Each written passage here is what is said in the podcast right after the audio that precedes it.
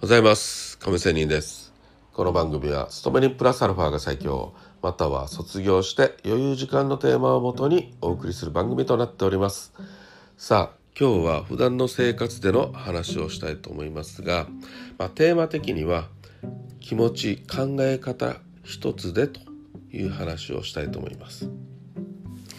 昨日ね私あるツイッターの欄を見て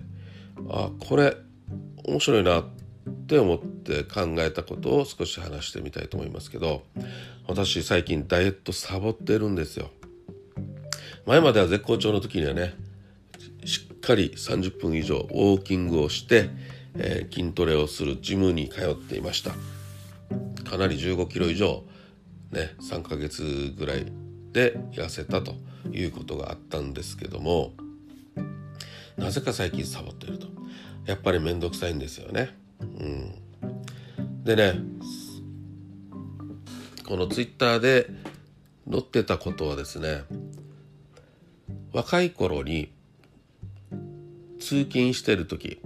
お金がない時に390円の電車賃をケチっている自分が非常に嫌だったと。その嫌の中でもお金がないもんだから、えー、ケチって歩いていると別に電車に乗れ乗れないわけではないけど歩いて通勤していたとその通勤してる期間っていうのは自分は貧乏でなんかこんな歩いてるのってみっともないな嫌だよなバカバカしいよなって思いながらいやいや歩いていたということなんですよ。でもあの通勤をやめて多分退職したんでしょうね。うん、辞めた後に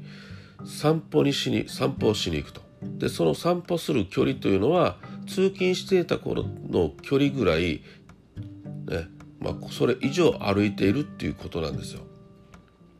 これはとっても散歩って非常に楽しかった楽しい一つの一日の趣味らしいんですよね。うん、そこで考えたのは同じ距離を通勤していた頃と歩いているのに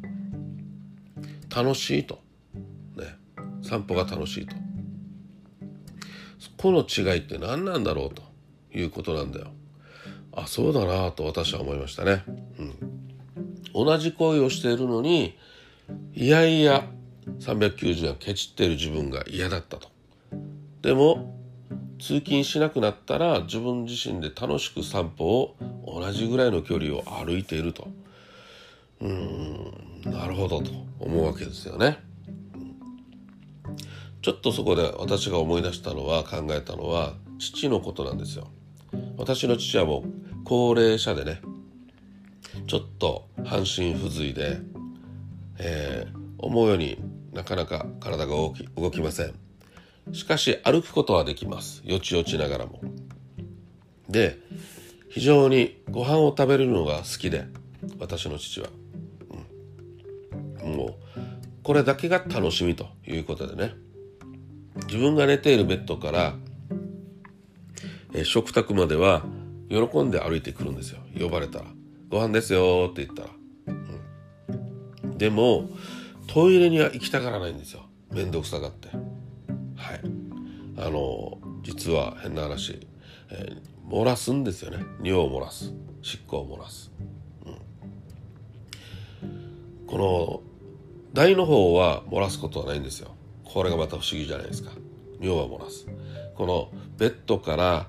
えー、トイレがあるところまでを歩くっていうのは多分面倒くさいんでしょうね、うん、本人曰く自分は体が悪いからね、漏らしたくて漏らしてるんじゃないよと言うんですけど家族はそう考えてないところがありまして、まあ、確かにそういう部分もあると思いますが少しだからこのさっきの電車賃をケチると話とちょっと似てるかなと思ったりしたんですよ。ご飯を食べる時にはベッドから食卓まで喜んでくるトイレはちょっと面倒くさいということでおしめを自分に履かせと言うんですよ。もうこれこそサボっているということと似ていてねもう漏らしたところを母が家族がね片付けるってとても大変じゃないですか。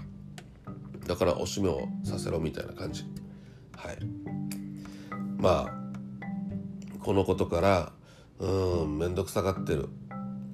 これを何かね排尿する時の解放感というか爽快感ってあるじゃないですか。